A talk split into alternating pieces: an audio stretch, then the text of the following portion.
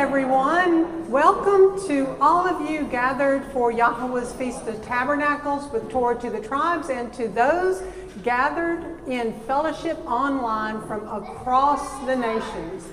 If you are just now joining us, we welcome you and please note that all previous sessions have been recorded by Torah to the Tribes and uploaded to their ministry YouTube channel.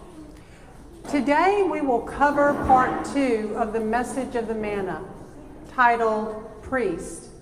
But before we get started, I want you all to know that we received a love note from Yahweh to all of us. I just wanted to share what occurred after session one titled Pearls. Yahweh hand delivered a very special note to all of us. We recall in one of the praise songs, there was a phrase we sang to Yahweh saying, I want to touch you. Did we not? Yes, we did. And I am here to say through praise, through changing the atmosphere here at campsite Laloali, Laloali, through the sweet spirit of love, acceptance, and honor of one another, through the speaking and instilling of wisdom through His Word, we touched Him. And He touched us back with a love note.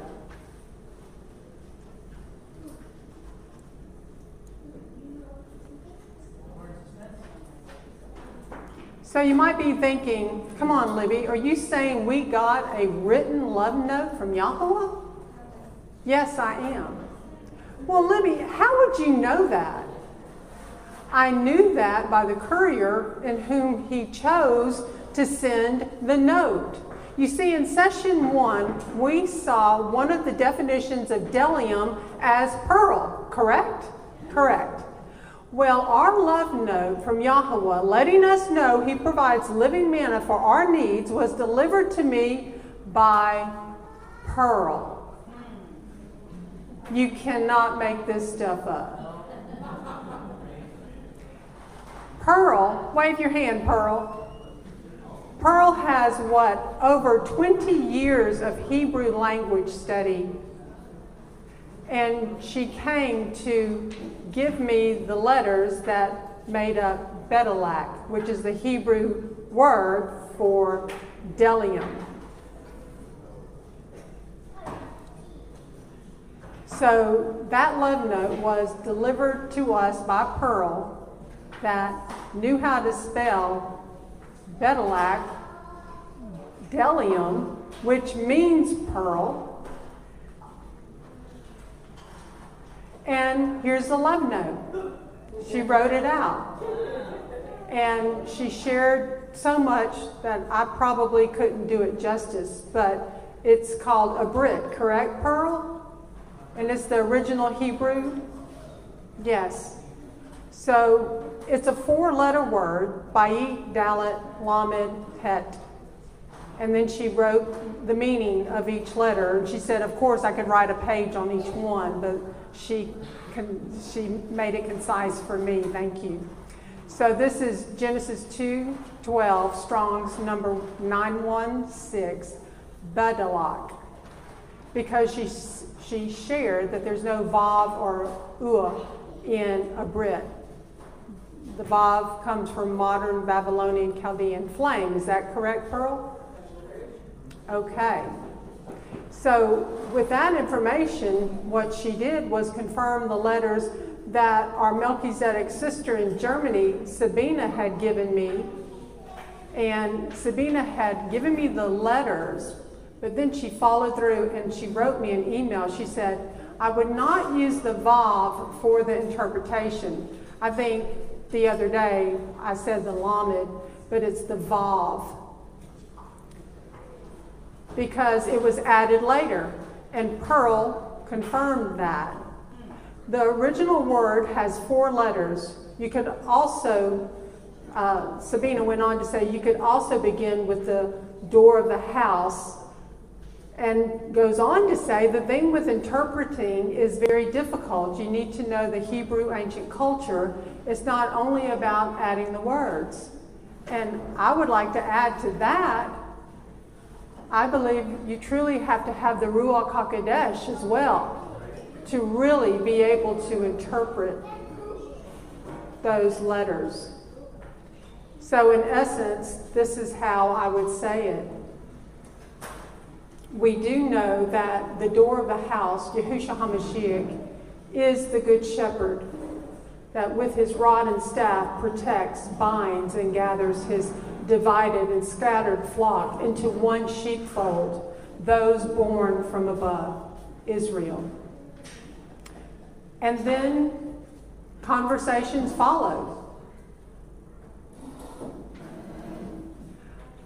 I spoke to Lucy, and she shared she turned around several illnesses by being on a nutrient dense OMAD, meaning one meal a day, for what, the past four years, right, Lucy? She greatly improved her health, and she's way ahead of me, and she's a walking testimony right in our very midst. She took back control of her life. So, this is the, the letters. I didn't flip it in time, but this Vav in the center is what was added later. Then we were talking to Shalina. Shalina, are you here? There you are. And she shared, um, she was a gardener and grows beautiful heirloom Hungarian heart tomatoes she makes homemade sauces and she grows huge broccoli heads that were just absolutely garden, uh, gorgeous, and I'm sure they came from the Garden of Eden. She was uh, also aware of the importance of keeping our electrolytes in balance. So, anytime we look at you know doing fasting and that sort of thing, that's extremely important. Psalm 87:5. And of Zion it is said, each one was born in her. For the Most High Himself does establish her. Yahweh, Yahweh does right. See, He does right. And does He not use our hands and our mouthpiece, just like He used Pearl's hands to write that note? He's the one that gave her the wisdom. He's awesome. Yahweh does right. He does right in the register of the peoples. This one was born there. Selah. He himself writes that in the register of the peoples. This one was born there. Selah. We are illuminated by his esteem. The next three verses are cross reference scriptures to Psalms 87, verse 5 and 6 that we just read. Isaiah 60, verse 1 through 3. Arise, shine, for your light has come, and the esteem of Yahweh has risen upon you. For look, darkness covers the earth, and thick darkness the peoples. But Yahweh arises over you, and his esteem is seen upon you. And the nations shall come to your light, and sovereigns to the brightness of your rising. I think one Pentecost in our near future, I believe those verses describe what is going to happen. His esteem is going to be over our being, His esteem is going to be over our homes. That's going to be the light that attracts the nations, saying, you know, they're going to be lost confused, disoriented. And they'll come to us saying, What's going on? Just like the day of Pentecost in Acts chapter 2. Revelation 21, verse 23 24. And the city had no need of the sun nor of the moon to shine in it, for the esteem of Elohim lightened it, and the Lamb is its lamp. And the nations of those who are saved shall walk in his light, and the kings of the earth bring their esteem into it. And Paul wrote in Philippians chapter 4 verse 3, and I also ask you, true companion, help these women who labored with me in the good news, with Clement, also, and the rest of my fellow workers. We are fellow workers. We are servants whose names are in the book of life.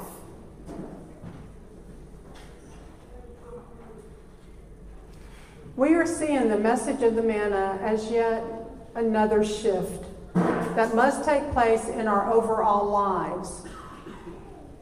Our control over our physical fleshly appetites should take place in a healthy way, not a crazy way, in a healthy way. And you should be guided by the Ruach HaKodesh. Nobody else. I shouldn't be telling you what to do. Nobody else should be telling you what to do. Gather resources and information to do this properly, and I'll give you some additional resources later. And then let Yahweh lead and guide you. But control over our physical appetites play a huge part in understanding this shift that each of his kingdom priests, I believe, should desire. We must daily place a higher value on our spiritual manna and our spiritual walk over those things that seduce us in this natural fallen world that are engineered to attack us mentally and physically, and it's probably only going to get worse. Therefore, we must call into submission the natural fleshly realm so that we can thrive spiritually. I believe Yahweh felt that if we could master our earthly appetites for the wrong kind of food, drink, and play, we would be well on our way in living a covenant obedient lifestyle. The message of the manna is just one of many lessons showing us to prioritize the spiritual man over the natural man. Our fleshly appetites should be denigrated in a healthy way, and our spiritual appetites should be elevated and reign over our soul, which calls our flesh into submission. If you have not viewed the One New Man series by Torah to the Tribes that Matthew Nolan did, it's a must watch. It's a must watch. So uh, please be sure to look that up if you have not already viewed that. The mystery is the Melchizedek, Yahusha, who holds the authority to unlock and give some of the hidden manna to overcomers in Revelation 2:17. His hidden manna is for those that overcome. Not all see and therefore cannot partake of the bread of life or drink from the fountain of living water. In John chapter 6, verse 4, 47, excuse me, through 51, we read, Truly, truly, I say to you, he who believes in me possesses everlasting life. I am the bread of life. Your fathers ate the manna in the wilderness and they died. This is the bread which comes down out of the heaven, so that anyone might eat of it and not die. I am the living bread which came down out of the heaven. If anyone eats of this bread, he shall live forever. And indeed, the bread that I give is my flesh, which I shall give for the life of the world. Yahusha is the bread of life. The manna in the wilderness was a type and shadow of the hidden manna, the bread of life to come. Yahusha is the head of the one new man and we are the body. Author of the book of Hebrews tells us the title of our Savior. He is the righteous King, the Melchizedek. Now, are we trying to emulate a shadow of the biblical reality? Is that why so many people are looking to go deeper? I mean, have we been presented with a veneer by our religious culture instead of the very substance? And that's what I believe. I believe that we have been presented a veneer and we can see the devout, the righteous saints, we can see that the veneer is cracking. We can see that the culture seeped into the church. We can see that the culture is now directing the dialogue instead of the word of Yahweh, and the veneer cracks, and we're saying, We're out of here. We're going to follow Yahweh. We're not following the culture, and we're not going to follow the religious dogma of men. It's time, and Yahweh's people are waking up all over the world to the righteous King, Yeshua, the Messiah, who saved his people to walk in covenant relationship with him. That's the call of the Zadik in this generation. Will we be true to that call? Deuteronomy 29, verse 29. The secret things, they belong to Yahweh. But those things which are revealed belong to us and our children forever if we will seek them out. Mishle, Proverbs chapter 25, verse 2. It is the glory of Yahweh to conceal a thing, but it's the honor of Melachim, of kings, is to search out a matter. And you and I are supposed to be a kingdom of priests. And we're supposed to search out these matters that Yahweh has hidden from the heathen. He's hit because they would trample it underfoot and desecrate it. It's like throwing your pearl before swine. Yahweh hides his mysteries because the people don't deserve it. It's only the Zadokim, the righteous, that have the heart to search it out. The masses, you look out there, they're not sheep. They're nice and white and fluffy, but they're goats masquerading as sheep. They're not serious about the faith. Those that are serious about the faith in Yeshua will always be hated, they will always be marginalized, and they will always be kicked to the curb. That is the test to see if you're on the narrow road. If you're comfortable, if you're embraced, and if you're sitting amongst thousands, you're most probably deceived. Because that's a broad road that leads to destruction. It's the narrow road that leads to life and there is a rabbinic ditch on one side and there's a lawless ditch on the other side. But the narrow road to life is covenant, royal Torah following Melchizedek, Yeshua himself. Mickey, I'm not sure if you're online or not, but this one's for you. She said one time in chat, she said, Melchizedek or bust. And I agree. It's time. It is time. Just like Matthew said in that clip, he said, It is time. I agree. It is time to flip the script back to the Melchizedek.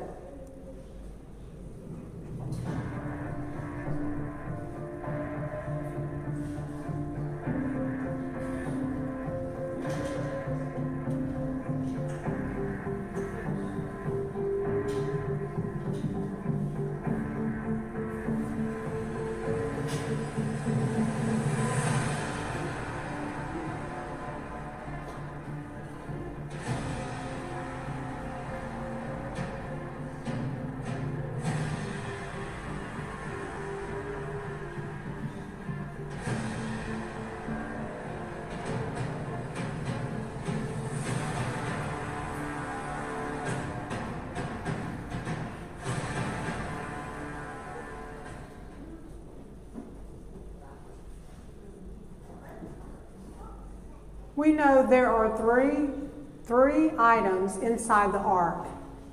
We know in Exodus 25 16, and into the ark you shall put the witness which I give you. In Numbers 17:10, and Yahweh said to Moses, Bring Aaron's rod back before the witness to be kept as a sign against the rebels, so that you put an end to their grumblings against me, lest they die. Thirdly, which was actually mentioned first in his word, is Exodus 16, verse 33. And Moses said to Aaron, Take a pot and put an omer of manna in it, and set it down before Yahweh to keep for your generations. And I believe definitely that includes us to this very day. Those in covenant with Yahushua HaMashiach, those that understand his Melchizedek rod of rule and that he presently reigns, those that partake of a daily portion of his living manna kept for the generations, those that have become set apart to serve him as his kingdom of priests, are the ones that can come before him. his priests come before him. His Melchizedek kingdom of priests bear the ark of his covenant commands bear his rod of authority as his royal kingly ambassadors, and are nourished by his living manna in this present wicked, dry wilderness.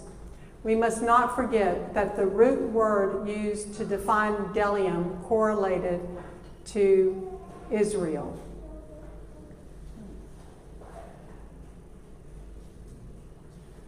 We know from history in his, in his word, the book of the covenant had to be rewritten on the second set of stone tablets, and that is inside the ark. We also know in Deuteronomy 31 26, take the book of this law, and you shall put it in the side of the ark of the covenant of Yahweh, the Elohim, your Elohim. And it shall be there among you for a testimony.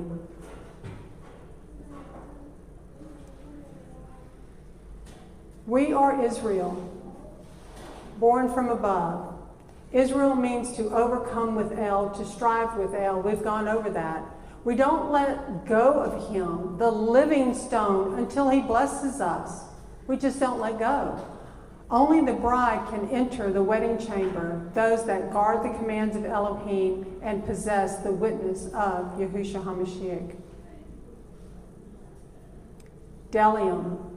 It's amazing that it came from the root word Betalok, H914, which describes us, describes Israel, separate, something in many pieces. We're scattered abroad, set apart setting off Israel from other peoples, make a distinction between clean and unclean, holy and profane.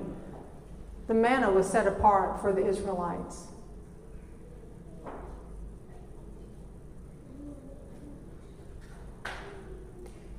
Yahusha, the tree of life, is our cleansing, sealing, and binding agent.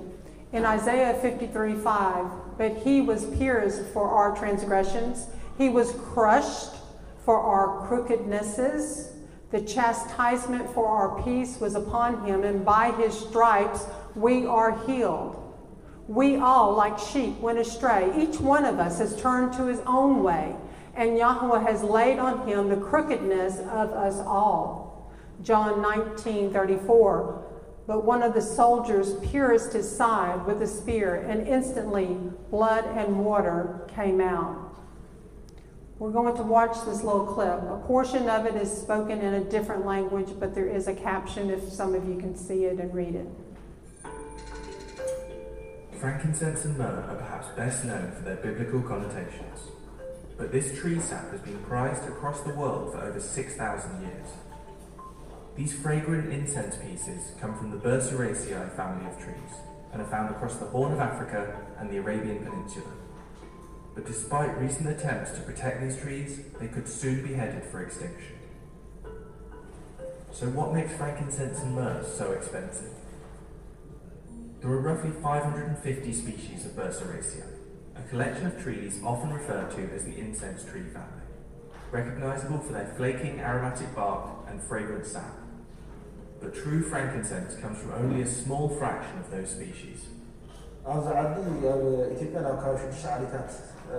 ዕጣን ኣለዎ ተባሂሉ ይእሰብ ካብዞም ሓደ ትግራይ ዝርከብ ፓፕሊፌራ ዝበሃል ዘለዎ ኣብ ዕዳጋ ዓለም ተቐባልነት ዘለዎ ዓይነት ዕጣን እዩ Frankincense is a milky white resin derived from boswellia trees, which are remarkable for their ability to grow in unforgiving conditions.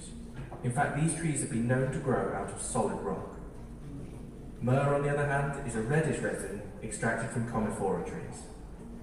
The process of extracting sap from boswellia and commiphora trees is virtually identical. Incisions or taps are made in the bark of the tree, which create injury. The trees produce a gummy resin, like a scab, as a protection against the injury. The resin then hardens into teardrop pieces.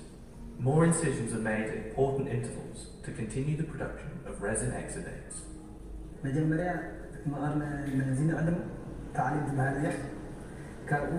كان أنا من زيادة أصير أنا ورم عارف مزوزة لأن دهر عصر كان مش عارف زي أتلقى أنصر يتبع ده دهر دهر عصر كان مش عارف مش تناسسري تلقى سالسين هاي لتسوى توصل لنا حتى لنا من الوصل توصل علينا نترى من نتكو ده على بدأ يميز ده العصر كان مش عارف ما عارف أي ده هاي تسوى توصل لنا الرئ كاب دهنا تلاقى جنب قم بعصر عمشت بعصر عمشت يسفلنا The resin granules collected from the trees must be separated into different grades. First grade A frankincense is clear, white, and without impurities. Smaller pieces of the same high quality granules are separated within a sieve and classified as first grade B frankincense. The grades gradually deteriorate based on the size and the amount of impurities, such as bark infused into the resin. Low quality frankincense is mainly sold for local market consumption, whereas grades 1, 2, 3, and 4 are exported. So, Yahusha, the tree of life, the Melchizedek, his back was carved in our place, and by his stripes we are healed.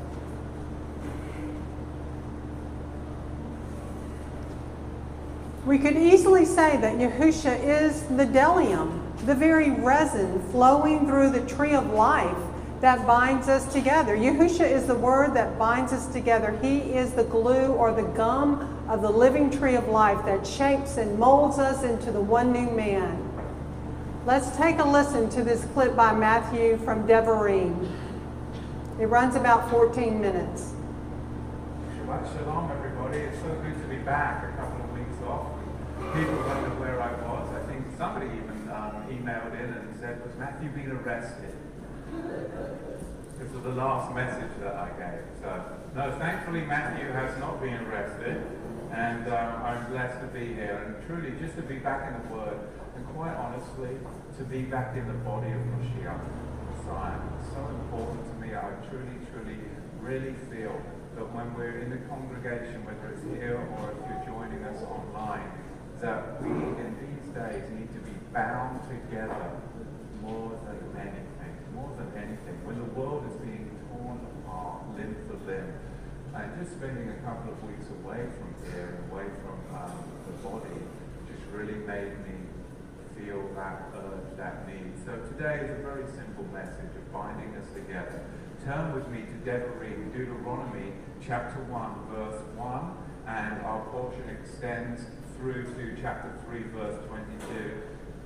Devarim, simply words. Words.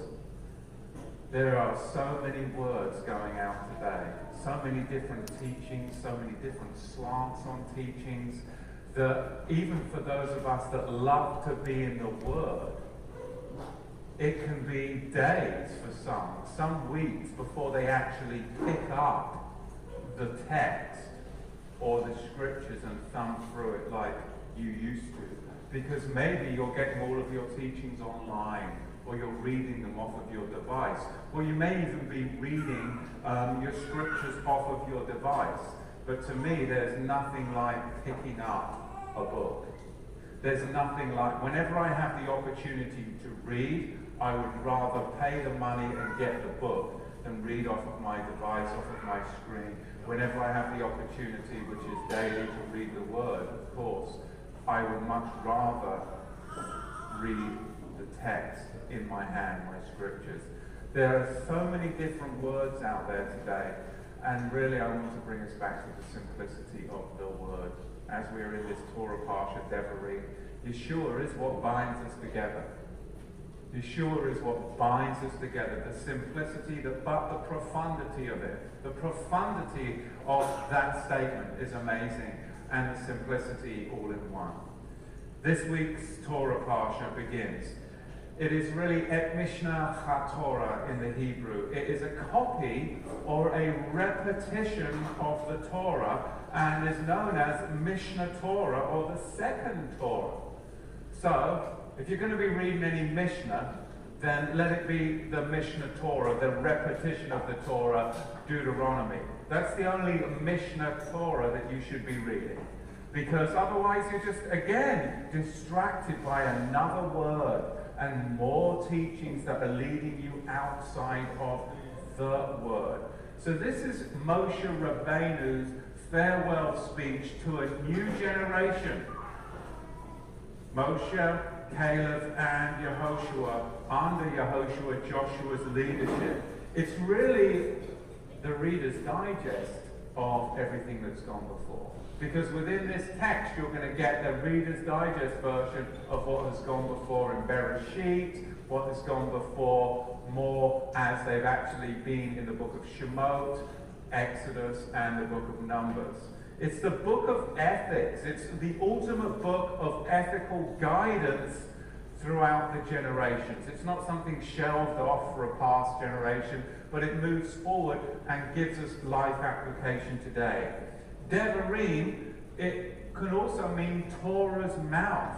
Torah's mouth, because it's a summarizing, a summarizing of all that has gone before. But not that all that has gone before that should be shelved, but all that has gone before within the main body. And this is where as the people, Devarim, we see that Yahweh wants to summarize in our bodies all that has gone before. And that's why Rav Shaliach Shaul, Rabbi Apostle Paul, to the Corinthians in the 10th chapter, he admonishes them what? To be aware of what happened to the preceding generations in their body so that it does not happen in the Corinthian body. And the Corinthian body was a, a, body that was very susceptible to the carnality of the world. And are we a body today that is susceptible to the carnality of the world? I mean, let's not be prudish and priggish and say, oh, no, we're not. We're holier than that.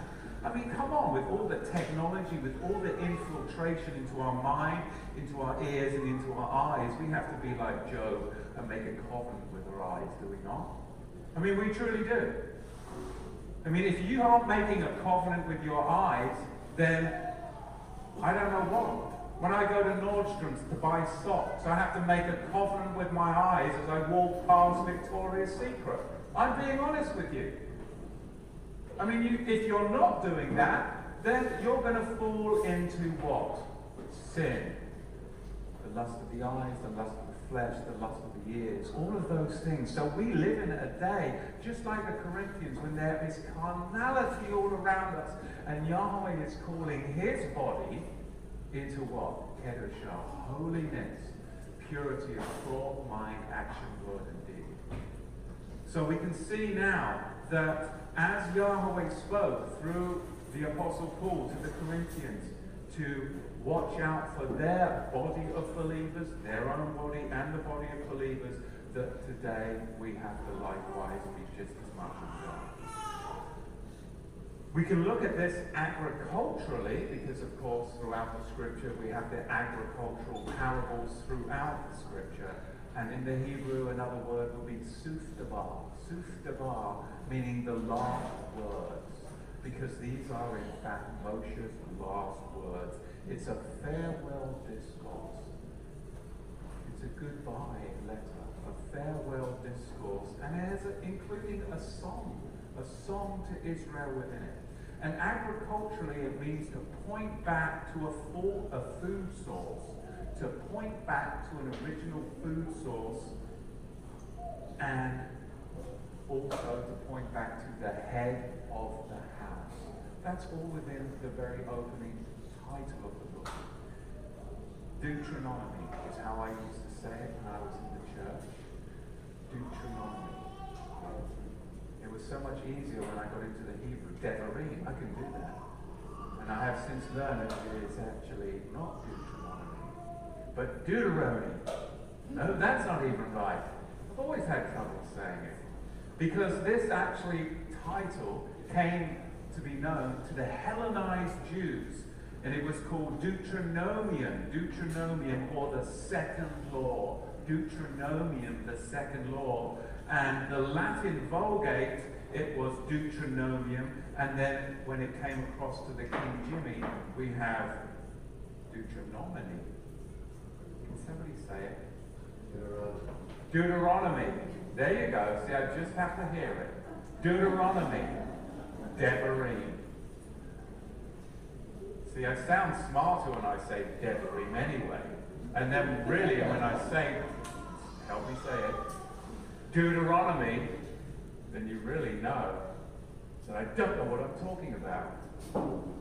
Zeus Devar. What really then are the last words? Well, we know what the last words are, don't we? Let us hear the conclusion of the whole matter. Fear Elohim and keep his mitzvah, for this is the entire duty of all mankind. For Elohim shall bring every word into mishpat, judgment, and with every secret thing, whether it is tov, good, or whether it is evil. The simplicity of the word of Yahweh is encapsulated for us in Ecclesiastes chapter 12, verse 13. We have to fear Yahweh. And if we fear Yahweh, we will strive and be driven to want to keep his commandments in our families and in our generations. we can see that Devarim, in the beginning was the Word. We know this from Yochanan, John chapter 1. And we're talking about the Word. And Yeshua is that Word that truly binds and holds us together.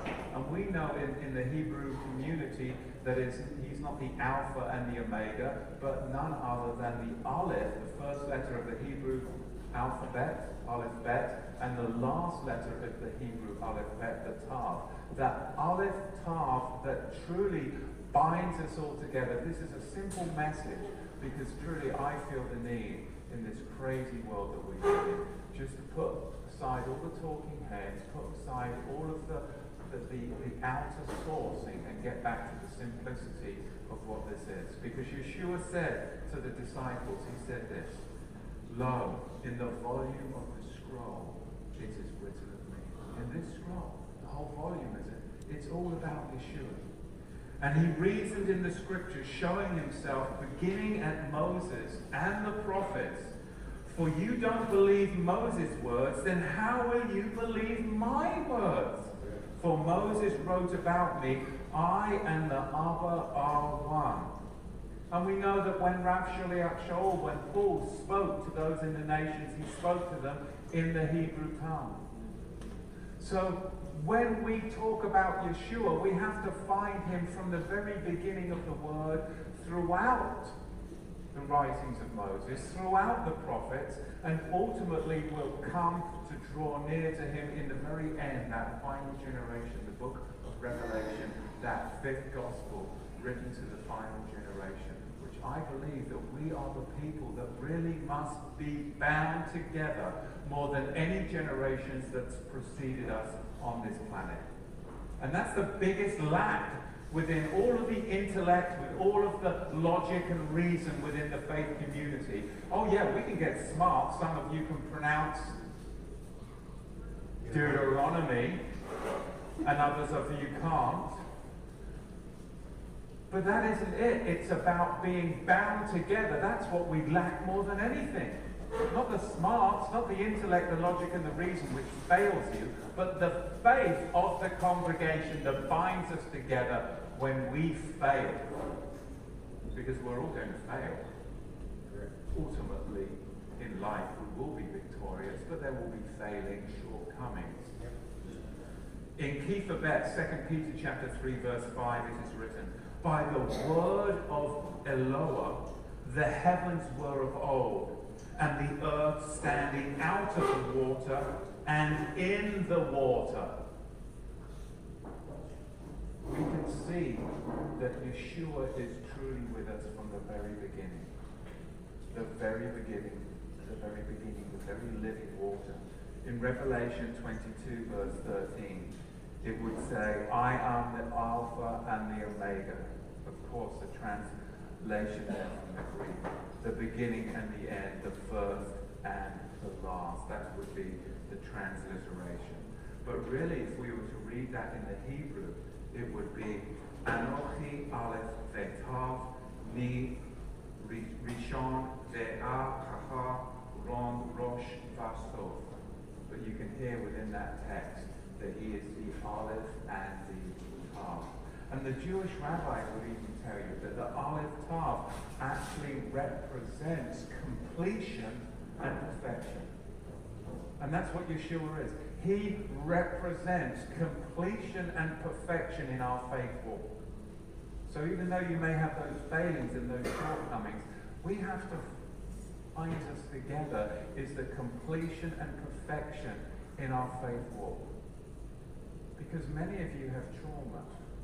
Many of you have trauma in your lives because of things that have happened to you in your relationships, in your past.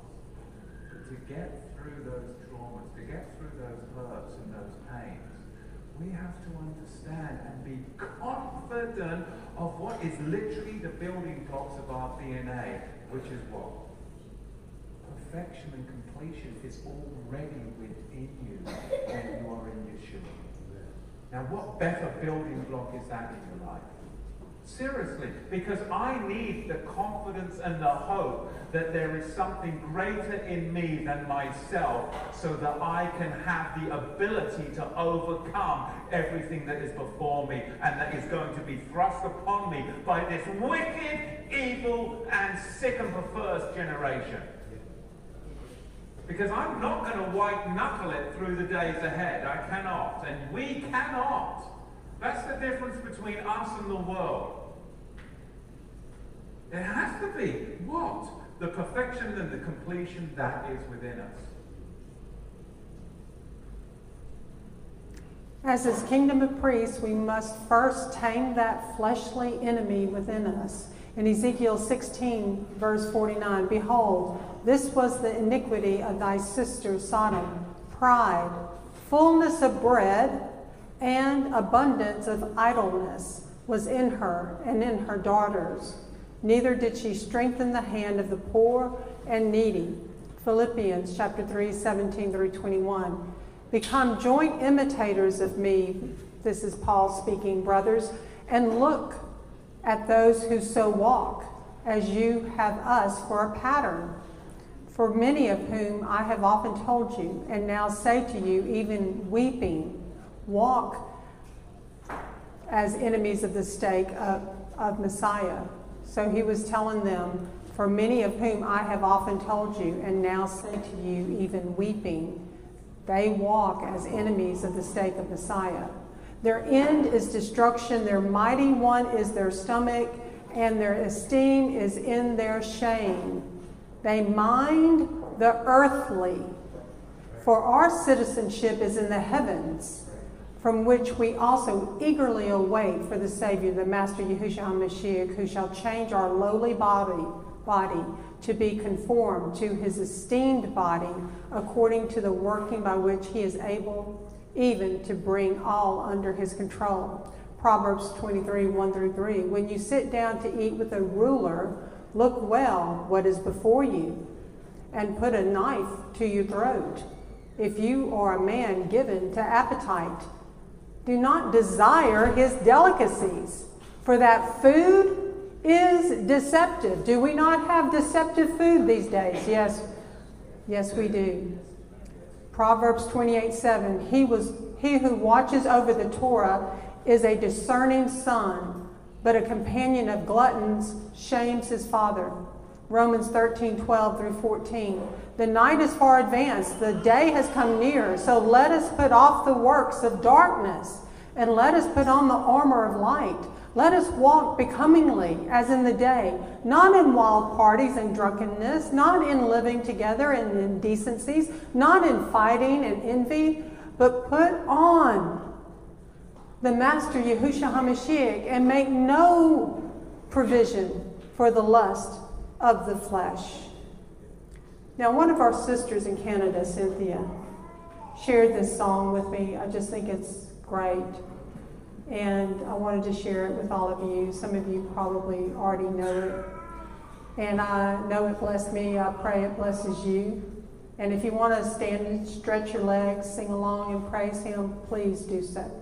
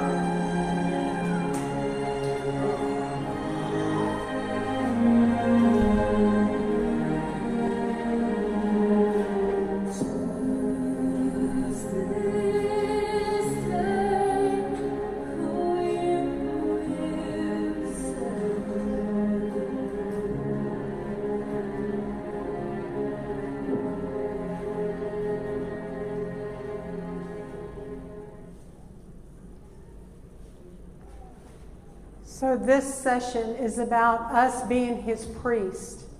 And again, it is time to flip the script back to the Melchizedek because there are many other people that have flipped the script back in the other direction. And we hold the true covenant confirming gospel message. We have been taught how to rightly divide his word of truth for a reason. And it's a powerful reason. Hebrews chapter 7, 11, and 12. Truly, then, if perfection were through the Levitical priesthood, for under it the people were given the Torah, why was there still need for another priest to arise according to the order of Melchizedek and not be called according to the order of Aaron? For the priesthood being changed, it clearly states, of necessity, there takes place a change of law also.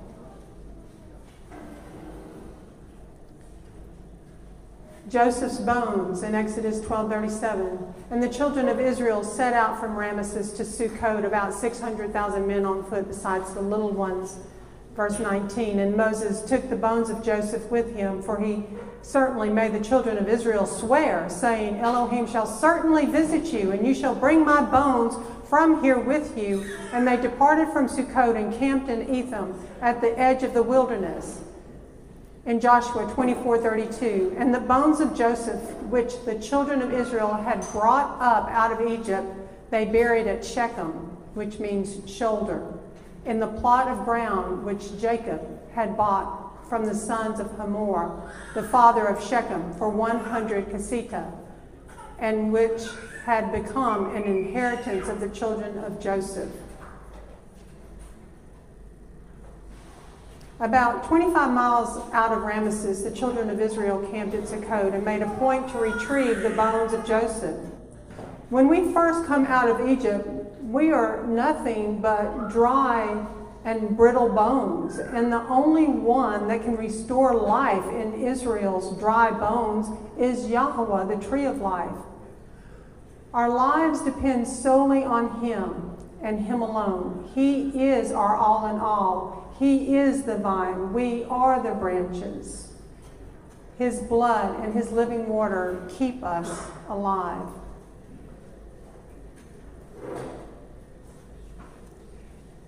Ezekiel was asked, Can these dry bones live? They can only live by being immersed in the living water, Yahusha. Look around. We are a remnant of the remnant of those dry bones gathered for Sukkot that have come to life and life more abundantly. We would have remained dry and brittle if Yahweh had not lifted the veil on all the hidden pearls of manna we have mentioned and many, many more. Though we all appreciate our humble beginnings, man made religions just sprinkled us with water and left us dry, hungering and thirsting for more. So, when I was a little girl, we went to a Methodist church. And we got sprinkled as a baby. Mother said that was our baptism. She said, You've been sprinkled, you've been baptized, you believe in Jesus, you're good to go. Go out and live. That was our theology. That definitely ends in a ship, shipwreck.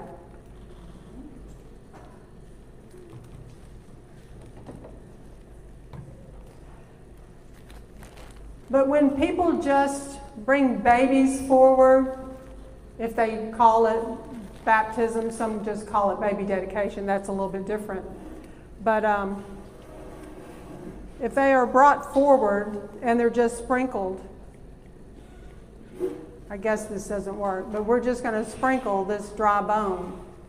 It quickly, quickly dries out again. Dry bones. In essence, it stays dry bones. And there's no life. There's no life right now in the churches. They have mixed so much doctrine and they're hungering and thirsting for more, just like we were. And Yahweh asked Ezekiel, Can these dry bones live?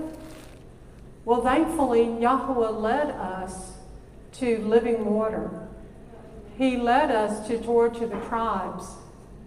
And he brought this mixed up kid from England over to the United States to teach us mixed up kids how to rightly divide his word of truth.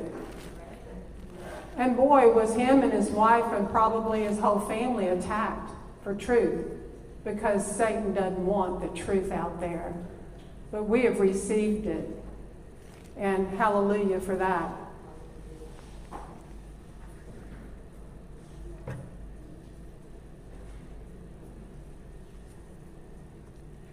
After we were sprinkled, the next phase many of us went into was floating on top of greasy grace. We just floated around and we just thought we could go to church on Sunday, and many lived like the devil and came back the next Sunday and just thought, I'm okay, I'm under his grace. Whereas Matthew has taught us, no, when, when the church members believe that today, they're actually under his mercy.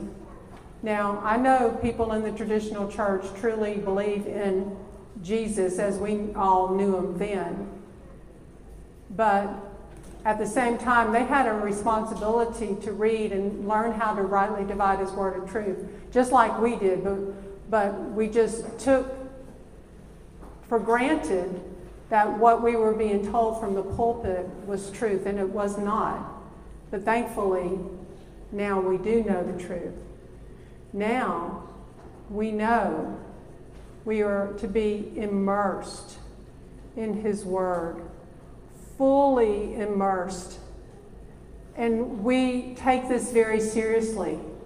And when we are baptized, we are baptized in living water and we are mikvah forward, not backward. All of those things were extremely important to me. And like most of you, we went back through the, the mikvah back, baptism process just to get it right.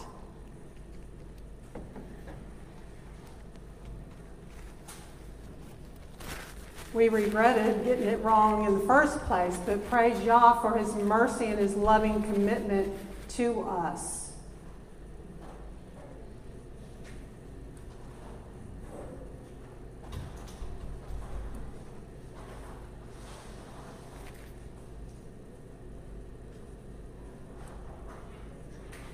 He has given us his living water along with our daily bread, spiritually and in the natural. You know, when you think about it, do we really believe Yahusha ate three meals a day and ate snacks in between? Mm, probably not. He showed us that accomplishing the Father's desires should outweigh our physical feasting as we intermittently practice a lifestyle of fasting and prayer, as He did. He set the example. We know that fasting doesn't even always include food. We may fast from digital devices or some type of sports or caffeine, etc. Being devoted to purity, prayer, and fasting energizes us physically and spiritually. Hallelujah. And with diligent obedience to his covenant, we can avoid lifestyle diseases of the Egyptians because today, most of the diseases are based on lifestyle. And for a while, you think you're getting away with it, you know? Carol Ann, my sister, got hit when she was in her mid 40s. Boom. Out of nowhere. And thankfully, Yahweh has healed her. Now we are immersed with him in living water. Ephesians 5:26 in order to in order to set it apart and cleanse it with the washing of water by the word. We are soon approaching some very important events the selection and sealing of the 144,000, the giving of prophecy to the two witnesses, and the marriage supper of the Lamb. We must be of sound mind. We must leave worldly carnality. We must leave lukewarm double mindedness. We must worship Him in spirit and in truth. There are not numerous ways to him. There is only one way, the righteous, narrow way. And Yahweh focuses on the righteous. Remember, he asked, Are there any trees in the land? Meaning, are there any righteous in the land? Revelation 19 7 through 9. Let us be glad and rejoice and give him praise, for the marriage of the Lamb has come, and his wife prepared herself. And to her it was given to be dressed in fine linen, clean and bright, for the fine linen is the righteousness of the set apart ones. And he said to me, Right, blessed are those who have been called to the marriage supper of the Lamb. And he said to me, These are the true words of Elohim, excuse me, of Elohim. So Yahushua wants us to be washed in his word, be washed by the blood of the Lamb, be immersed in him. We must be all in. We cannot be half and half. That would be lukewarm mixture and such. He will spew or vomit out of his mouth. He would rather us be hot or cold rather than live in a half and half state. He'd rather us be a pile of dry, dry bones or be fully immersed in Him, fully set apart in Him. We cannot forget all that He's done for us. We must be willing to diligently, He says, diligently, to diligently obey His word, take in His heavenly sustenance, and be honest with ourselves by working out our own salvation with fear, meaning reverence, and trembling. As his kingdom of priests, he is shaping us and molding us into the one new man through his Shabbats and feasts. His Ruach has positioned us and gathered us geographically to be here with Torah to the Tribes. He gave his all, and so should we. He presently is positioning us geographically and functionally for service in these end of days. Only in him are there not Jew and Gentile, male and female, slave nor free. We are his priests, fellow servants, his royal kingly ambassadors, and we each have separate functions such as shepherding, teaching, protecting, edifying, administering. He is the manna from heaven, and we function as his kingdom of priests and not like the Nicolaitan hierarchical structure of lording over congregants with highbrow titles and long flowing robes. Paul's closing word to his beloved Titus. Oh, Paul, he was so awesome. He said, Remind them to be subject to rulers and authorities, to obey, to be ready for every good work, not to slander anyone, not to be quarrelsome, to be gentle, showing all meekness to all men for we ourselves were also once foolish, disobedient, led astray, serving various lusts and pleasures, living in evil and envy, being hated and hating one another. But when the kindness and the love of Elohim, our Savior, toward man appeared, he saved us not by works of righteousness, which we have done, but according to his compassion through the washing of rebirth and, re- and renewal by the set apart Spirit, which He poured out on us richly through Yahushua HaMashiach, our Savior, that having been declared right by His favor, we should become heirs according to the expectation of everlasting life. Trustworthy is the word, and in this regard, I wish you to strongly affirm that those who have believed in Elohim should keep their minds on maintaining good works. This is good and profitable to men. But keep away from foolish questions and genealogies and strife and quarrels about the Torah, for they are unprofitable and useless. Reject the divisive man after the first and second warning, knowing that such a one has been perverted and sins, being self condemned. So Titus had a Greek Gentile background and was converted to being a follower of Yahusha after the order of Melchizedek. He was one of Paul's most trustworthy companions in Paul's inner circle. Paul wrote in 2 Corinthians 8:23, "As for Titus, he is my partner and fellow worker for you, As for our brothers, they are messengers of the assemblies, the esteem of Messiah. We are fishers of men. We must be physically and spiritually disciplined. We must detox phys- physically and spiritually. We must be tuned into his Ruach HaKodesh to be ready to act when given divine appointments.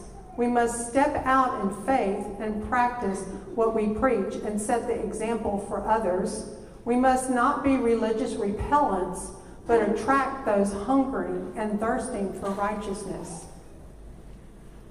To be a good fisherman, you must be disciplined. You must be knowledgeable of fishing, knowing the who, what, when, why, where, and how much, and must be willing to practice or rehearse your skills to be an example for others. I love learning new skills. I learned fly fishing before I came out here. You know, just start looking at those YouTube videos and just figure it out. You know, I, I just do. I just do. I'm not one to sit around. But what we must also be aware of is that after he sends us, the fishermen, he will send the hunters. Jeremiah 16 16.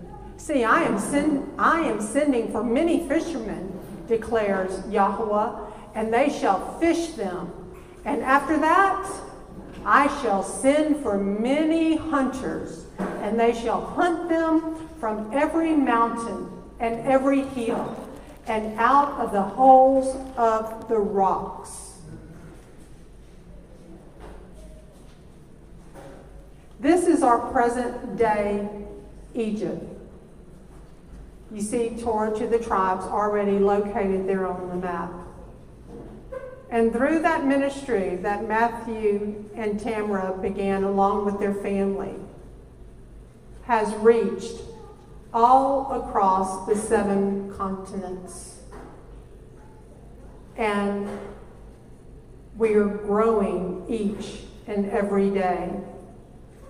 And we should continue to grow.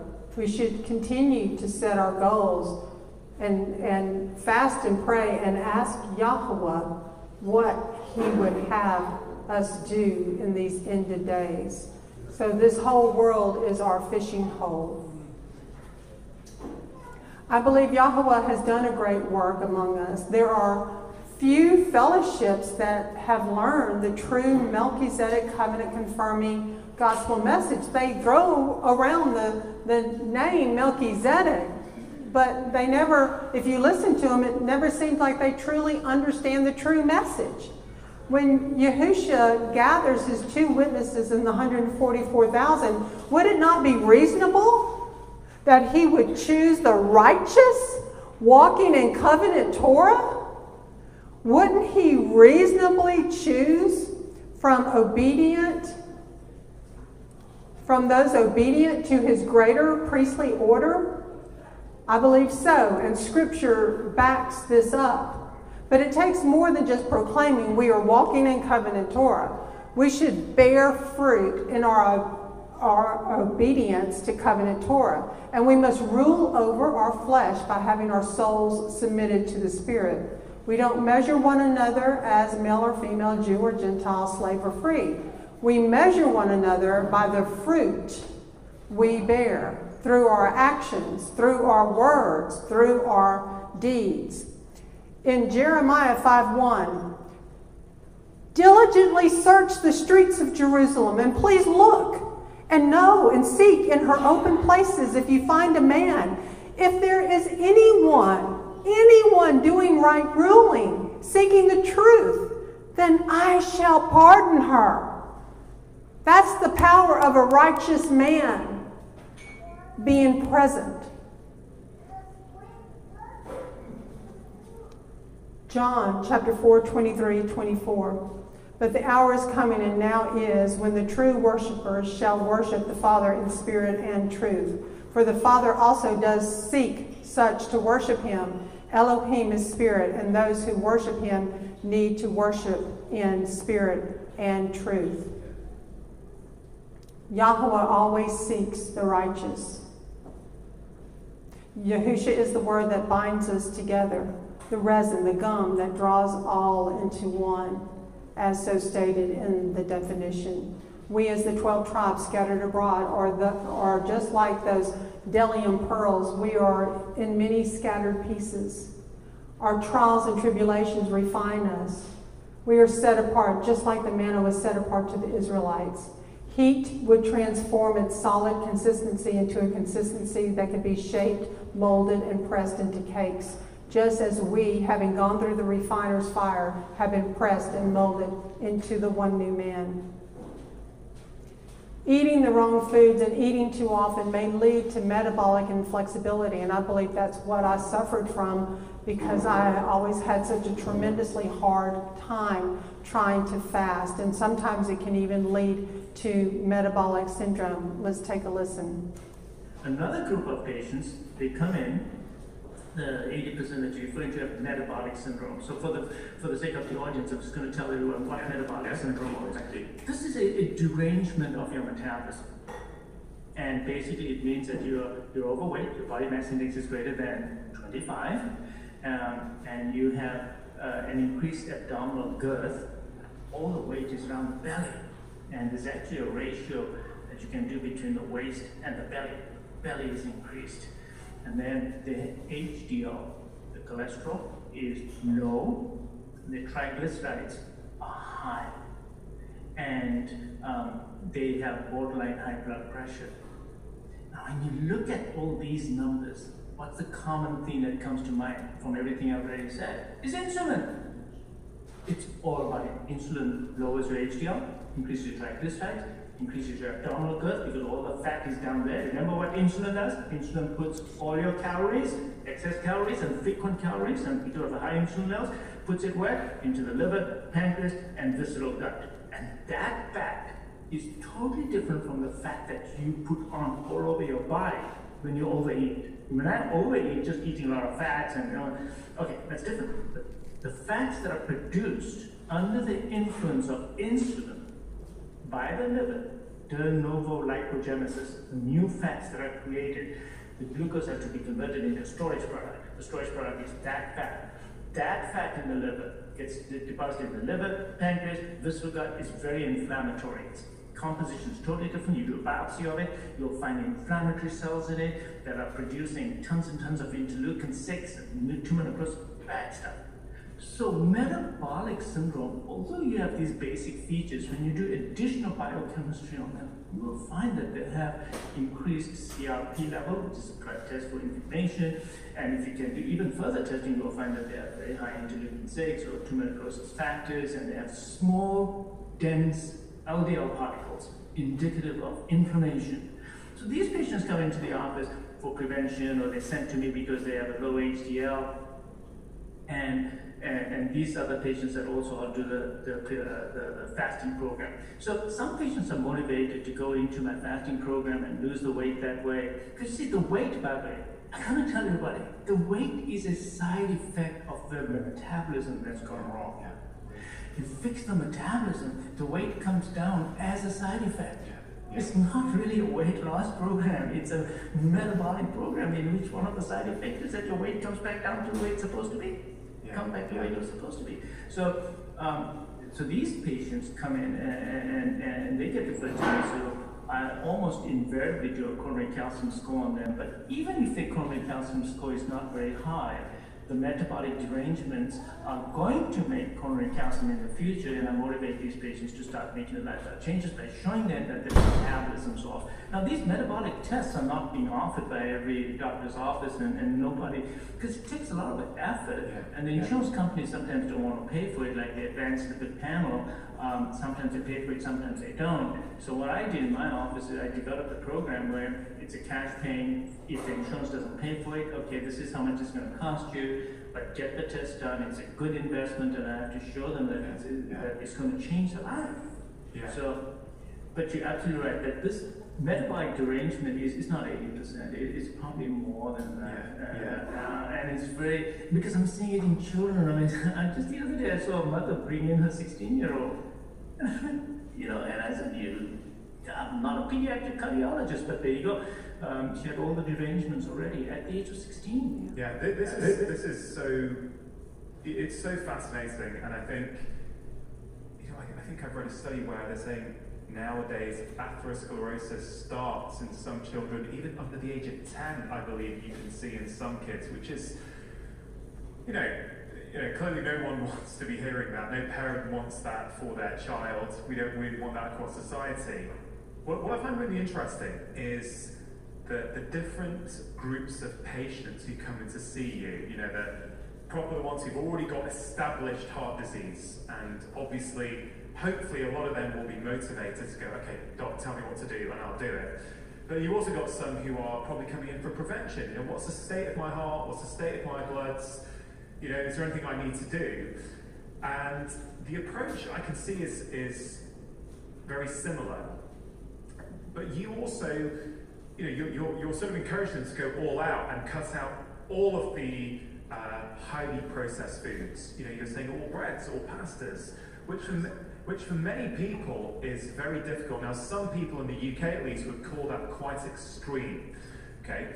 Um, now, I also have used that approach successfully with my patients, so I can I've absolutely seen the value of that. But I think it's worth talking about that. Does everyone need to go to that extreme? And I know a lot of breads these days are highly processed. They've got about 10, 15 different ingredients in. They have a high glycemic index. They spike our blood sugar. Whereas I know some of the kind of German breads, uh, like the rye bread sometimes, and some of the, uh, like the, in the UK at least, the square-shaped German breads often can have a much lower uh, sugar response. So I guess what I'm trying to get at is all patients presumably say, look, I'm going to try it, but they can't do the whole thing the way you would ideally want them to. Um, you know, are there some common obstacles? Are there some sort of common compromises you have to make with people when they can't go the whole way?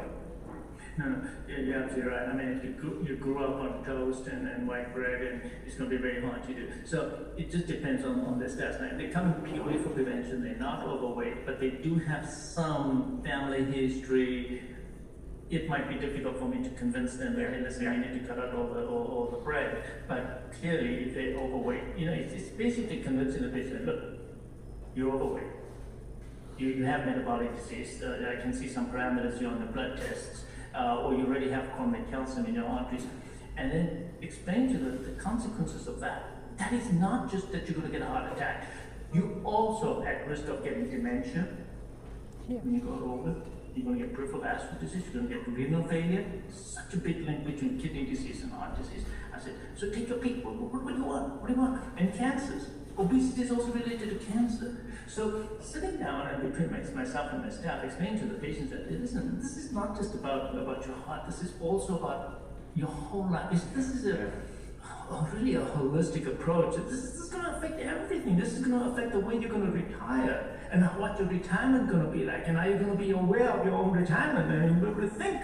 Um, because Alzheimer's is going on the too. I mean, we have a huge increase in the amount of dementia that's going on there. And I'm one of those who believes that much of that is also vascular. It's all vascular. I think everything you guys all is your arteries.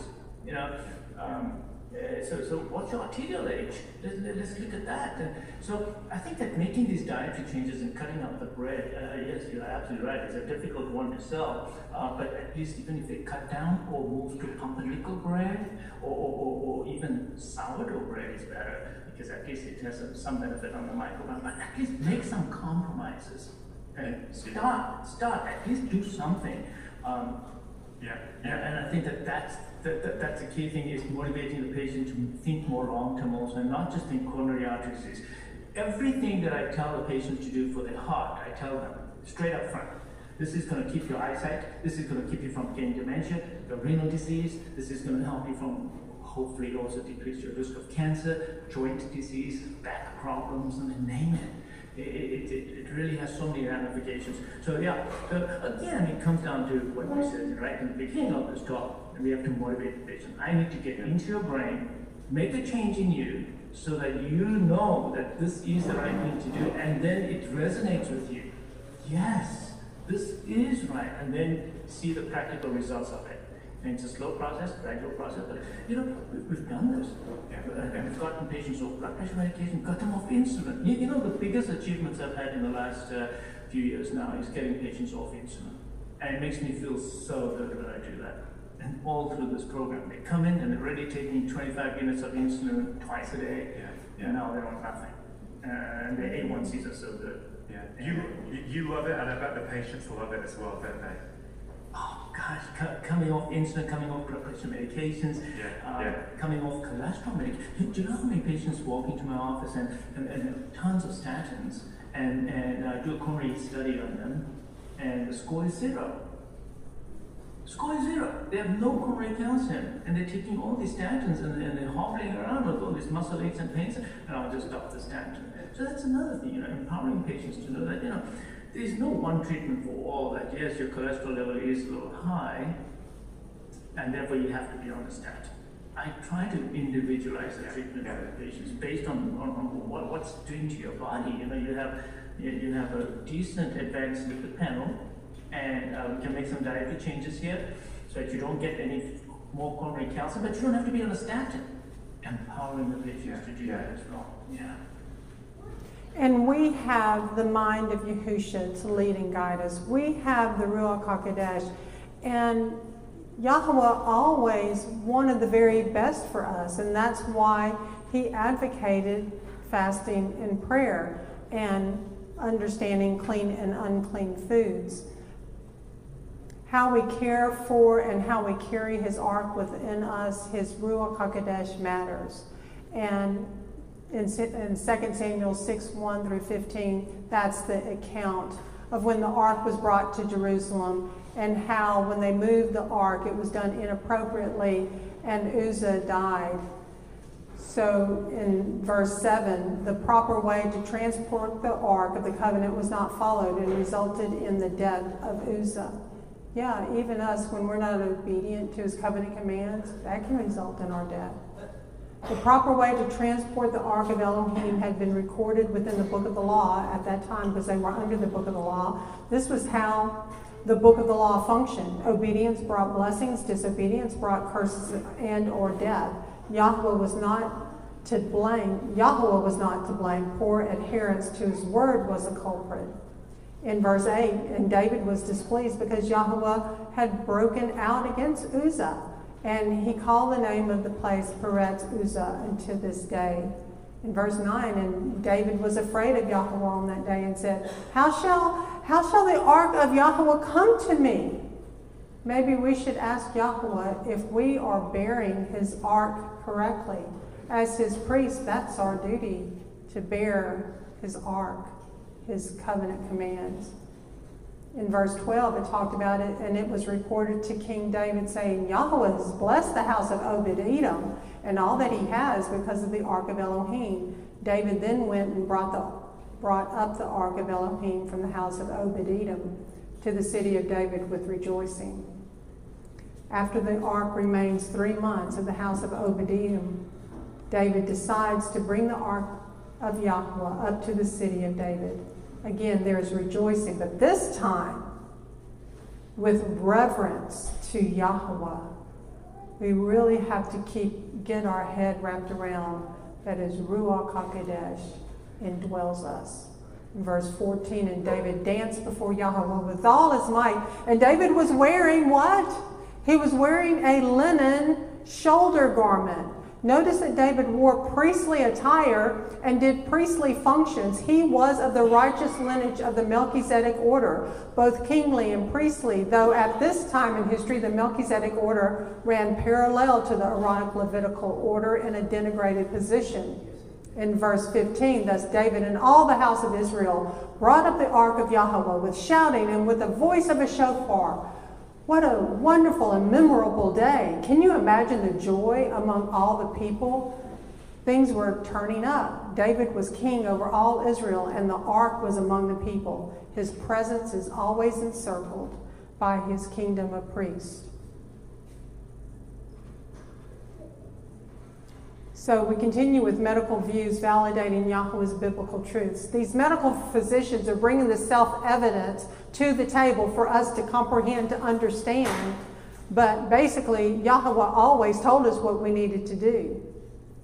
And in our Moedim gatherings, Paul says in 1 Corinthians 11 20 through 22 So when you come together in one place, it is not to eat the Master's Supper. For when you eat, each one takes his own supper first, and one is hungry and another is drunk.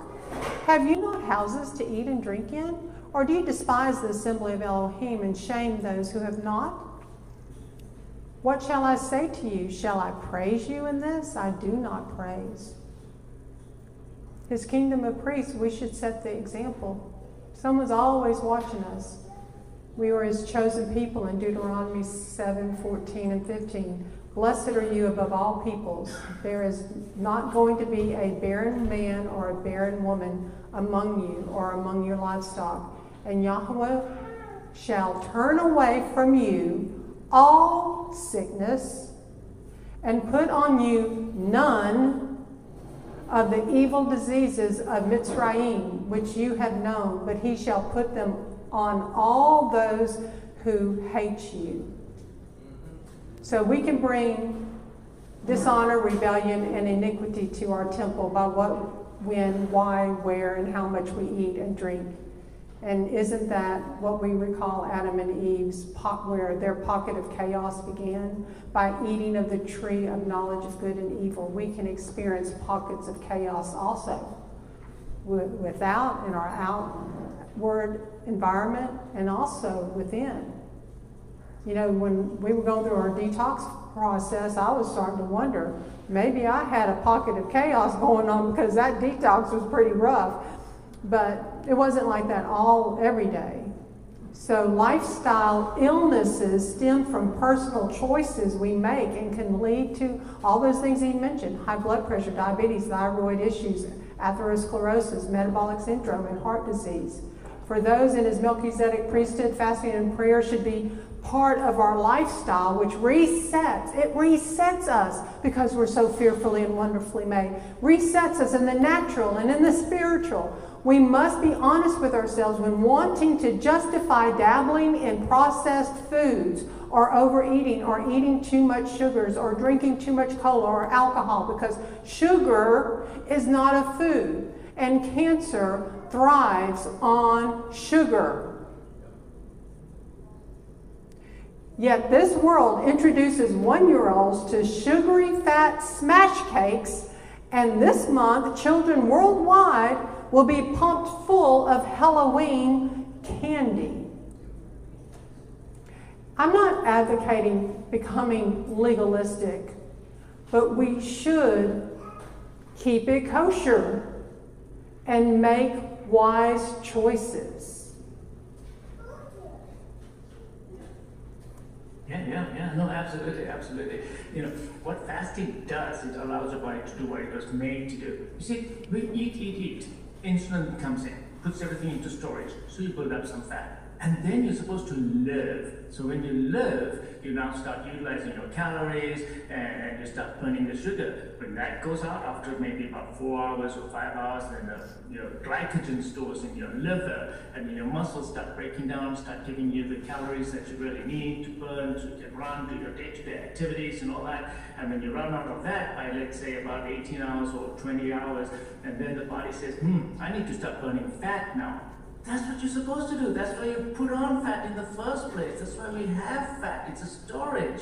And then you start burning that fat. And therefore you start burning that fat, the fat comes out, comes into your liver, gets converted to some ketones perhaps, and now you're making ketones, and the ketones are being utilized for energy, and then, then you go for your next meal again. So the body was made to do this. It was not made to just pile on, pile on, pile on all the time. Because that that results in increased fat stores which you never break down. So your body was supposed to do this. From the, from, the, from the design, you're supposed to do this. So the important thing is that when you eat and you're taking calories, your insulin level obviously goes up. Why? Because insulin has to get that sugar out of the bloodstream.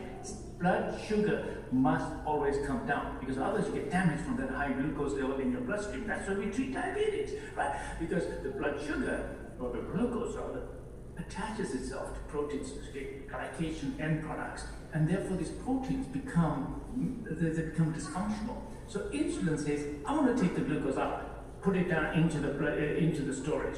First place it puts it into is the liver. When the liver stores are full, then it spills over into the pancreas. More calories coming, there's more glucose, then it goes into the muscles. And it stores everything and from there into the skin. And that's the way it was supposed to be. But now when we continue to do that, we just keep piling it on, piling it on. We never get the chance to burn it down. And we're supposed to burn it down. So the biochemistry of the body was made for feeding, fasting cycles. And this was the way the, the, uh, the, the bioengineering of our body was, but we became dysfunctional because as food became more available, we just kept piling it on and on and on and on. And that's the problem that we have today. is exactly what you said, excessive calories too frequently. So our insulin levels stay high all the time. So that's the biggest problem I found as a cardiologist. Eating all the time, you're stimulating your insulin all the time, insulin stays high stays high, never gets a chance to come down. And because your insulin doesn't come back down again, you're always in a storage mode.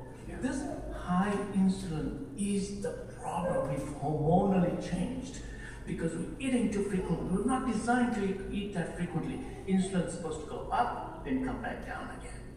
Up and back down. We stay up all the time, so your body develops, in a simple terms, insulin resistance. Now, the next time you eat, you need even more insulin because it's just like wearing a jacket, you first feel it, then you don't feel it. The body, when it has high levels of insulin all the time, it becomes insensitive to it. And that's what's happening. We are a hormonally modified human being now. We're becoming insulin resistant. And this insulin resistance results in higher and higher insulin levels. And that's the problem I found. And I just want to digress a little bit. I'll tell you how I came to this. In my practice, what is happening is patients are coming in with heart attacks and hardening of the arteries and angina. And I said, okay, there must be a cause. And I looked for it. And the cholesterol most of the time was okay. Blood pressure was okay. They were not diabetic. And then I see all this hardening of the arteries. And I'm wondering why. So about 12, 15 years ago, I, I, started doing sugar tests on them, and I found that they actually had mild diabetes, what we call glucose intolerance or impaired glucose, fasting glucose. So the sugars were just slightly high, but not enough to make them a diabetic. So I said, okay, fine. So I should put these patients on something to sensitize them and make them better. And I put them on metformin, and I got a lot of resistance from a lot of physicians in the community, plus patients, uh, but the outcomes were better. They, they actually did better. Then I started doing insulin testing in my office. And I started doing this when I read uh, some information from, um, uh, from a, a physician uh, who wrote a book on, on, on insulin, and he, Dr. Kraft. So it's called the Kraft test. So now, what we do is we give them sugar water, patients, and we measure the, the sugar levels going up and back down again, and said, okay, it went up a little bit, not too bad. But I looked at the insulin response, and it was massive in these patients. I 100 patients. And I saw that they were making so much insulin.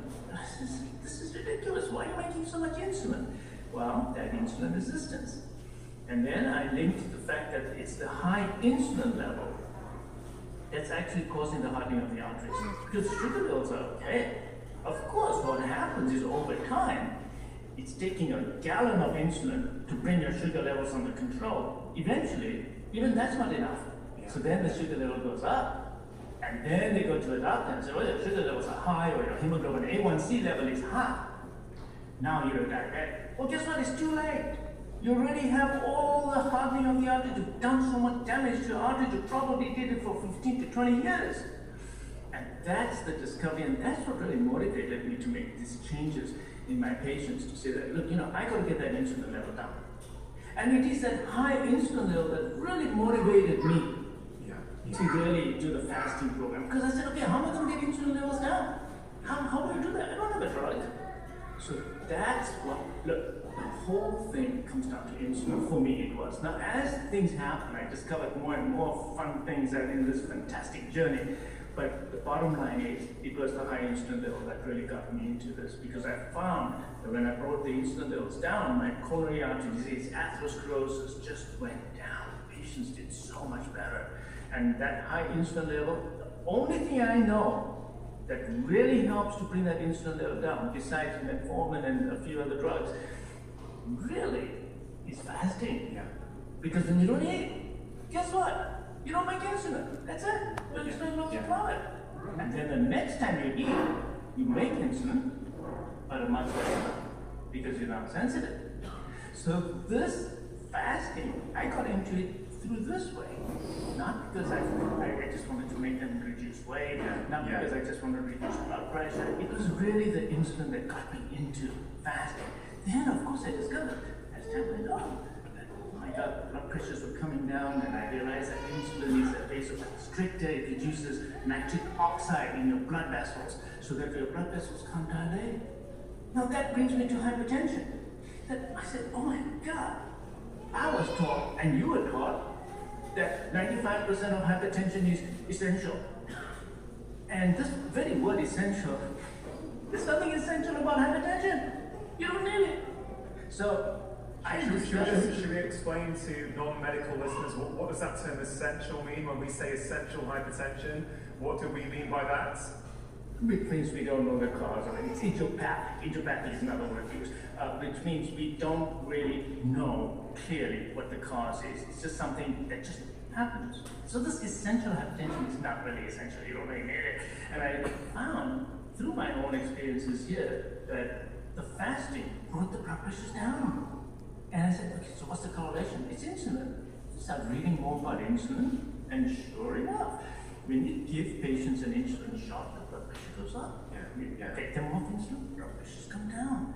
Insulin causes nitric oxide depletion in the blood vessels. Nitric oxide, is a vasodilator. Yeah? Nitric oxide is a natural endogenous product that makes your blood vessels dilate. And then when nitric oxide goes down, vasoconstrict. This is a dynamic state that you're supposed to have. You walk into a cold room, you vasoconstrict. Uh, that means your blood vessels go down. When you go into a hot room, you vasodilate. That's a normal response. This nitric oxide is most essential in our body. It is so important for blood vessels that, in fact, there was a Nobel Prize awarded for this nitric as you know. So, for the audience to realize that insulin, when it comes down, the nitric oxide production goes up. And therefore you vasodilate appropriately. Your blood vessels are not imprisoned anymore. And blood pressure started coming down. I this, this, this is amazing because for the first time in my life, I felt that the patients were doing something that was actually bringing their blood pressures down. I mean, we always tell patients who have high blood pressure, okay, avoid excessive salt and go do some exercises, and those are fine they also can improve nitric oxide production. But this was a very powerful one. When I brought that insulin levels down on these patients through fasting, blood pressures just plummeted, and I had to actually take patients off blood pressure medications. So Yeah. that's a huge thing that I found with insulin. So fasting seemed to me the the best way to, to, to really make the patient's blood pressures come down. And I found that the weight came down.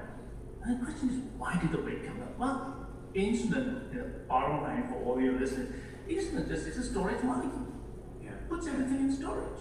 So when the insulin levels come down, the storage padlocks are taken off, so your fat can now be mobilized. Now, this, of course, I can go into all the enzymes that are involved and, and the, and the hormone-dependent lipase, etc., etc., etc. But the bottom line is when insulin levels come down, now your fat pads are available Yeah. for Yeah. metabolism. And I found that the fats just started coming off the patients. And when I would look at these patients who would do the fasting program, I'd look at them and they, they look great. It's not like their faces are all, you know, the, the excess of skin hanging off or they have skin hanging off their arms. No. Fasting patients seemed to lose weight in a more beautiful way. That they were actually losing fat, but they were also losing the right amount of skin as well. All right, all right. And so throughout his word, we know um, fasting existed. Yah- Yahusha fasted 40 days and 40 nights. And uh, when he was hungry, what did Satan want to do? You know, tempt him with, with bread. We know Moses fasted 40 days and 40 nights. And he, and he was there with Yahweh 40 days and 40 nights. He did not eat bread and he did not drink water. And we know Elijah fled from Jezebel. And he rose up and ate and drank and went in the strength of that food 40 days and 40 nights as far as Horeb, the mountain of Elohim. On the Mount of Transfiguration during the Feast of Tabernacles, and after six days, Yahusha took Peter and Jacob, James, Yaakov, James, and John, his brother, and brought them up on a high mountain by themselves. And he was transformed before them, and his face shone like the sun, and his garments became as white as the light. And see, Moses and Eliyahu appeared to them, talking with him. And Peter answering said to Yahusha, Master, it is good for us to be here. If you wish, let us make here three booths one for you, one for Moses, and one for Eliyahu, Elijah. Fasting and prayer brings us spiritually and positionally closer to Yahweh.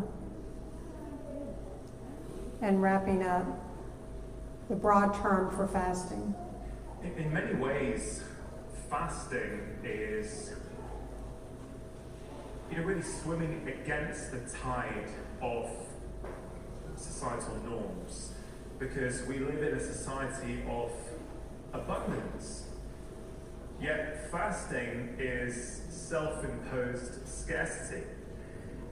And, you know, we're going to talk about fasting from food and the benefits for various different disease processes, but also for promoting health and well being. But you could take it all a step further, couldn't you? If we're going to sort of link mind and body and heart all together, well, it's not just about fasting from food, is it? It's, it's also, we can take social media fasts, we can take alcohol fasts, we can take caffeine fasts. Even that term fasting, it goes far beyond just food, really, doesn't it? Absolutely, absolutely. You have so much insight into this. You've just hit on to something very important. When we talk about our habits in fasting and our addiction really to eating and this pattern, you also talked about digital addiction. You almost just, you didn't quite say it in that way, but it, there is digital addiction, there's alcohol addiction, there's gambling addiction, there's other forms of addictions, and sugar addiction. And all these things seem to go to that part of the brain that gives us that reward. So we're living in a society where it's all about instant rewards. And when you prime yourself in one area, you can slip into other areas as well. And that brings up this whole addiction thing that perhaps this pattern of eating that we've developed and this addictive pattern of eating every few hours all the time it's really an addiction. It is an addiction, and it, it seems to give us that instant reward. And it doesn't really matter what you're eating, but it's the fact that you're eating all the time and you need to get out of this. So we need to really look at our whole life to say that look, the dopamine centers are primed already from a young age. And um, yes, we are addicted. We're an addicted society. You, you know the, the, book that I just finished reading a few months ago, um, Dopamine Nation, I think it's called. Yeah yeah, fascinating insights that you know you prime yourself in one area and then you'll slip into another addiction very easy. And I think that food is one of them. Yeah. I, am convinced that food is one of them.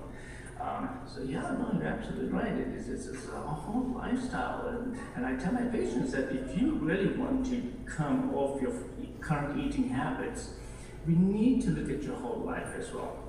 Are you addicted to alcohol? Are you addicted to, to caffeine? Are you addicted to sugar? Are you addicted to even digital uh, uh, media? Um, because it's just the way we're priming ourselves. And when they start looking to that, they do see insight that, oh my God, right, you know, I am probably addicted to this pattern and I can't get out of it. I've read that book, Dopamine Nation. I actually spoke to Anna Lembke, who wrote that just a few weeks ago on this show. A great conversation. I, I agree. It's a it's an awesome book. Um, many of us have heard of fasting. We've heard that various religions have used fasting for years. Many of us, depending on what culture we have grown up in, may know that our parents or our grandparents would fast from time to time. Yet, despite knowing that, certainly in our current society, many of us aren't taking that next leap. Many of us think you know, I know you, I've heard you say before that you were a bit skeptical of fasting when you were at medical school. Many of us probably have thought in the past that, oh yeah, you know, what do my grandparents know? You know, I'm not going to fast. And what I'd love to do, because I think you do it so well, is really go through what happens in the body biochemically, physiologically, when we start fasting. Because I think for many people, they're going to need that knowledge and that science to convince them that actually, you you know what? Maybe I should give this a go.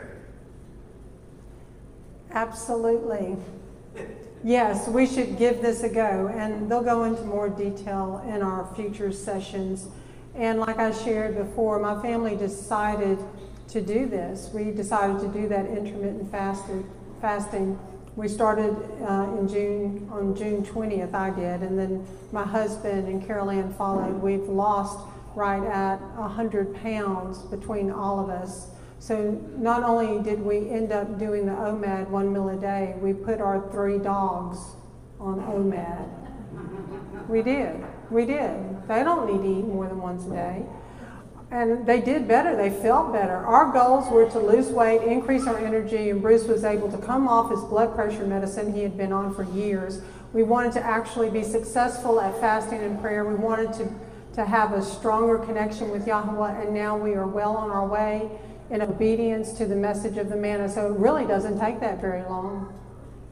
The topic of the message of the manna was Yahweh's idea. He gave me the title, like I shared before, before he gave me the message. By faith, I went for it, and he was faithful and provided a daily portion of hidden manna. In other words, he fed me, just as he has instructed us to feed his lambs, sheep, shepherd his sheep, and feed his sheep. Feeding his flock in the natural and supernatural is a highly important responsibility, and it is a tough assignment because the last thing this world wants is for his sheep to flourish. You know this. And, and just know that in Malachi 3.10 it says, bring all the tithes into the storehouse and let there be food in my house. And please prove me in this, said Jehovah of hosts, whether I do not open for you the windows of the heavens and shall pour out for you boundless blessings. And I shall rebuke the devourer for you, so that it does not destroy the fruit of your ground, nor does the vine fail to bring fruit for you in the field, said Yahweh of hosts. He wants to bless us. He always told us what to do. Now, just in our lifetime, physicians are bringing forth self evidence that Yahweh knew so very long ago. And that's what he wanted for us. So we can do it. Philippians 4:13, I have strength to do all through Messiah who empowers me. Shalom, shalom. Thank you.